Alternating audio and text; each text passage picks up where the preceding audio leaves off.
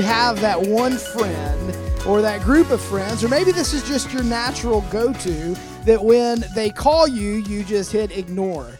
Uh, you just reach over and you hit ignore. You just let it ring until it goes to voicemail. And you think, man, leave me a voicemail. Let me know what you need, and I'll listen to it later and get back to you. Or, or shoot me a text. You know, I'd rather just have a text. Shoot me a text, tell me what you need, and then I'll reach out uh, if I deem that it is important enough for me to reach back out. Sometimes we do that, right? Ignore or we uh, let it go to voicemail or we go to text whatever it is.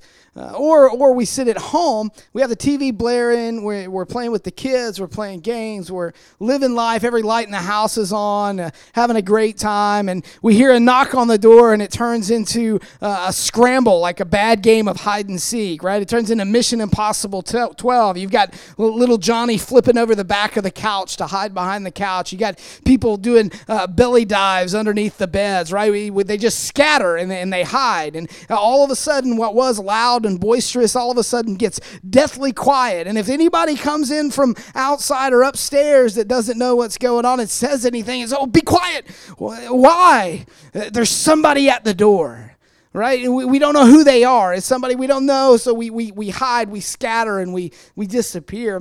You know, I got to think, and why do we sometimes respond that way? Why do we let uh, people leave a voicemail? Why do we uh, hide when, when people knock on the door sometimes? Number one, we let people leave a voicemail because we want to see if what they're asking or needing is worth our response and worth our effort sometimes. We see it, the phone starts ringing, we look at it, and we instantly make a judgment call on is this conversation, is what they are calling me for, do I think that it is worth my time right now? And then we make a judgment call based on that. Well, I've got other things going on. I don't have time. Leave a voicemail. Sometimes we generally we we genuinely do not have time. Uh, or we hide behind the couch and under the bed and pretend we aren't home because we don't want to be put in a situation that's uncomfortable. Somebody coming up to our door that we don't know and we don't know why they're there. You didn't call first, right? You just showed up. And somebody that we don't know coming up to our door, uh, it puts us in a situation that's uncomfortable. We don't know what comes next, right? Because we don't know this person. We don't know what they want. We don't know why they're here. And, and the loss of control that we experience with that uh, is, is scary. And so we don't want to lose control. We don't want to be able to dictate what comes next. That, that's, that's normal human nature many times, right? It's, it's not weird to be that way. It's normal human nature. We don't like to be uncomfortable. We don't like to lose control, uh, and definitely not when it comes to our own house or our own uh, life, if you will. You know, we hear in the church all the time this phrase of being called, and I think that we kind of need to rephrase that terminology and is to be called on, right? Uh, because being called is so uh, kind of out there and hard to, to grab and hard to, to reach, uh, reach and understand, maybe. So, what does it mean to be called on? Called on means to be selected, to be picked, to be uh, uh hand picked to accomplish a task or function in a role in an environment. You see, the voicemail, we do it to God all the time. God speaks into our life. He tells us something, that, and we feel it. We know that God's speaking to us. But because we've got other things going right now, we don't really have time to figure out if what He's trying to tell us is really important or not. And so we kind of just want God to leave a message. God, leave a voicemail. And if I decide later, when I really think about what you're speaking to me, if I d- decide it's worth my time, then we'll talk about it. Or we, we hide behind the couch. I, I don't want to lose control. I don't want to be uncomfortable. I'm happy where I'm at and I'm happy with the people I'm with. I don't want to introduce anything that's going to upset the apple cart, change my way of life, change the people I'm around, or change my situation. I'm happy where I'm at. So, God, if you come knocking, uh, I'm not, I don't want to lose control or be uncomfortable. So, I'm hiding behind the couch. I'm running and I'm not going to be found. And so, I'm not going to answer the door. I'm not going to answer the call because it's uncomfortable. When I was a youth pastor, and we were in a great place at the time. Like our student body was growing tremendously. New kids were coming in all the time. Uh, lives were being changed. Lifestyles were being changed. Uh, it was just growing tremendously, and it was it was an exciting time. And I, my day job was about 40 miles away, and I would drive uh, every morning to my, my, my job. I would pray. That was my prayer time, was, was driving into work every morning. And I remember one morning, and I remember this day distinctly. I remember it like it was yesterday. And I remember I was I was all excited about the, the youth group and the direction everything was going and where everything was headed. And I just felt like God was taking uh, us, my family, you know, myself and my wife, my kids, just He was doing something.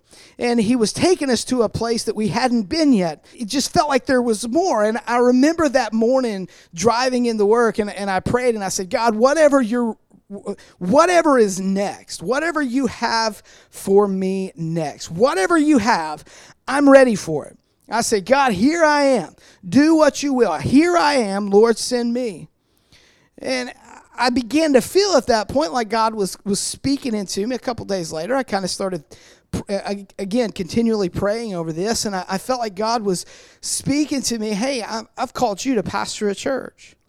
Now, a little backstory on this my wife was a pastor's kid, and my wife had told me from the time I married her, she said, If you ever pastor a church, we will get a divorce. She had grown up in that setting and seen the heartache and seen the burden that comes with being a pastor. And she didn't want it for herself. She didn't want it for me. She didn't want it for our kids. And so she had told me that this is absolutely not going to happen. Don't ever even bring it up to me because it's no. And, and, let me tell you, she meant it, okay? It was not an idle threat. So when I started feeling this, I, I, I refused to even talk to her about it. I didn't go to her and say, hey, uh, babe, I feel like God is, is speaking to us to go pastor a church. No, when, when I started feeling that call and that urge and that pull, that tug, I told God flat out, I said, I'm not, I'm not even going to say anything. God, if this is truly what you've called us to do, then you're going to have to tell her because I'm not telling her you're going to have to tell her. So, a short time later, just a, f- a few weeks later, we took our students to church camp. And it was the first time many of them had been to church camp. And while we were there, man, God really moved and touched uh, our kids. And while we were there, my wife pulled me off to the side and she told me she wanted to talk to me about something. And she wanted me to be in prayer about something with her. And I said, okay, anything, name it. And so she told me, she said, listen, you're going to think I'm crazy, but I feel like God is calling us to pastor. Blew my mind. I, am sure my mouth, my mouth hit the dirt, my mouth hit the floor, hit the ground, because to hear her, who had been vehemently opposed to that lifestyle and that calling, come to me when I had not, I had never mentioned it to her, never mentioned how I'd been feeling. You see, we'd seen the burden that comes with that calling, and yet the calling was unmistakable. It wasn't something we set out and we, we set that as a benchmark, something we wanted to do eventually. No, we had seen what comes with that. And for those of you that, that aren't in ministry roles, I'm going to tell you love your pastor. Love those in, in leadership in your church. Support them. It doesn't mean you have to agree with them on everything they do or agree with everything they say, but love them because they carry a burden that until you carry it, you can never understand it. It is a great responsibility. And so we had seen uh, all of those things through our upbringing, with me being a pastor's kid, my wife being a pastor's kid. We knew what came with it, and we didn't want it. Yet the calling of God was entirely 100% unmistakable. You've heard the cliche that God doesn't want our ability, He wants our availability. And that is true, but I'm going to add something to that because it's not just our availability wants. He doesn't care about our ability at all. Ability doesn't matter. God doesn't want our ability. He doesn't care what we're capable of because He wants to do the work, not you, not me. He wants to do the work. He wants to change people. He wants to reach out and, and change situations and circumstances. He doesn't want our ability, He wants our availability. He wants us to be available. But I'm going to add to that because He doesn't just want our availability, He also wants our reliability. Let me tell you something availability does absolutely nothing if reliability is non existence, that perseverance. The only way to have reliability is if, number one, you truly believe what you're saying. You truly believe in what y- your lifestyle and who God is and in your faith. You truly believe it. If you don't truly believe it, you will not have reliability. You will not be reliable. The first time something happens that is uncomfortable, you're going to hide behind the couch. The only way to have reliability is if you truly care if you truly care about what you're doing, what you're functioning in, what you're working in, and if you truly care about people, the only way to be reliable is if you truly care. Because if you're just doing it to, to fill a spot, if you're just doing it to fill a void, if you're just doing it because it's something to do, then the first time it becomes difficult or uncomfortable, you will bail. The only way to be reliable and have reliability is if you truly love. Love people, love what you do, love the calling. The only way to demonstrate reliability is to be true, to be real. If you are not real, not true, then reliability will not exist. That doesn't mean pretending everything is okay when it's not. That's not real either, right? That's that's lying to yourself and lying to the people around you. But it's knowing that even when it hurts, when it's hard, the present will one day become the past. The current situation will one day become the previous situation, and what is will become what was. It will all one day be part of the past. It will all one day, to borrow from last week, it will all one day be part of the bicycle. The thing that taught you to get up and keep going, that taught you to persevere. God, all through Scripture, calls people who, who are incapable.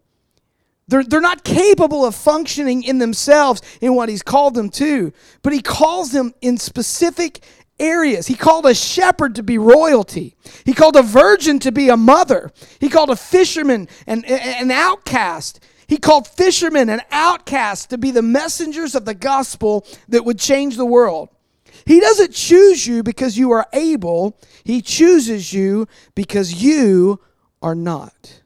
You don't have to be able, you have to be available and reliable. You see, so many times, and especially in uh, pastoral roles and pastoral ministry, and, and I'm speaking from experience.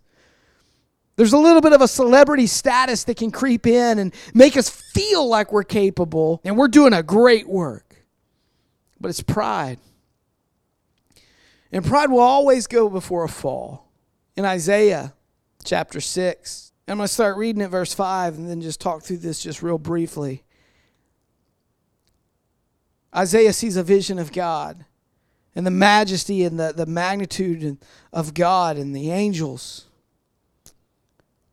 And Isaiah falls down and he says, Woe to me!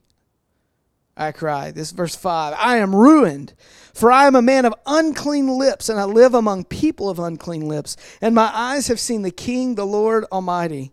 I'm telling you, when you get a glimpse of God, the humanity, your humanity, will absolutely be prevalent on your mind. When you truly get a glimpse of who God is, I'm telling you, your humanity your your imperfections. When you get a glimpse of God, you realize that you can't. It says, Then one of the seraphim flew, one of the angels flew to me with a live coal in his hand, which he had taken with tongs from the altar. And with it he touched my mouth and said, See, this has touched your lips. Your guilt is taken away and your sin atoned for. Then I heard the voice of the Lord saying, Whom shall I send, and who will go for us? And I said, Here am I, send me. I'm telling you, those uh, five words, Here am I, send me, man, they are so powerful. To say, God, I'm available. I'm available right here. Here am I, God, send me. I'm a man of unclean lips live among people of unclean lips. But God, you need somebody to go and speak. Here am I. I'm available. So, as we close this thing out this week, I want you, first of all, have you heard the knock on the door? Has God spoken to you in some way and said, I, I have a purpose for you, I have a plan for you? I want you to do something for me. Has He shown up on your doorstep and you hid because you were scared of how uncomfortable things were going to be? You hid because uh, you didn't want to be outside of your comfort zone. You didn't want to lose control over your situations and uh, the people in your life and those things. Or have you felt God speaking into you? I want to tell you something. Just take a step back. Look at your humanity and then look at the glory of God. Look at who God is. The fact that there is a God that loved us, that created all of this earth, and came and was willing to sacrifice his own son, sacrifice his life so, to restore us to him. That is the beauty and the majesty of God. That is the gospel. So when he asks us to do something, understand that it's nothing that he wouldn't be willing to do himself.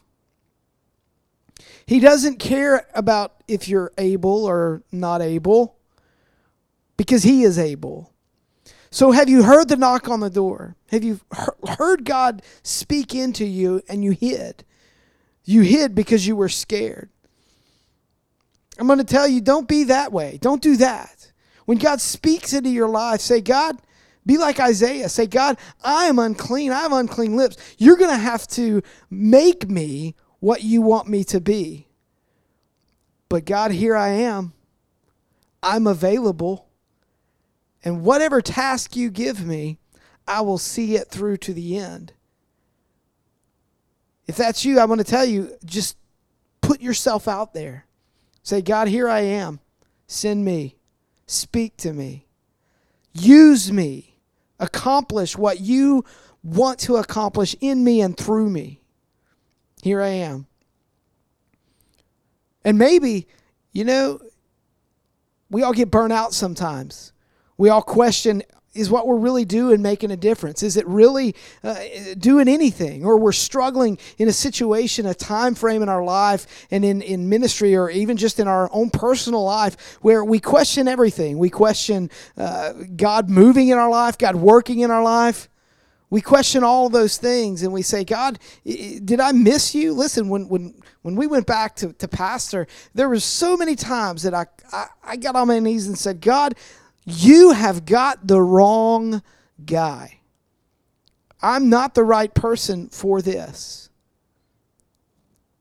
But every day I also said, God, I'm here, I'm available, and I'm going to go until I don't go anymore. So maybe you're in that situation in life where just everything seems to be falling apart. Everything seems to just not be what it should be. It's not what you thought it was. You question everything. I'm going to tell you hold the line. Understand that what is today is going to be tomorrow. Stand firm. Wait on God. When things are good, lean on God. When things are bad, lean on God because He is the one that called you. He is the one that gave you the task to accomplish, and He is the one that will provide the ability and the capability because it's His plan and it's His capability that matters. So hold the line, stay true to the calling that God has placed on your life. Be available be reliable, and just be real.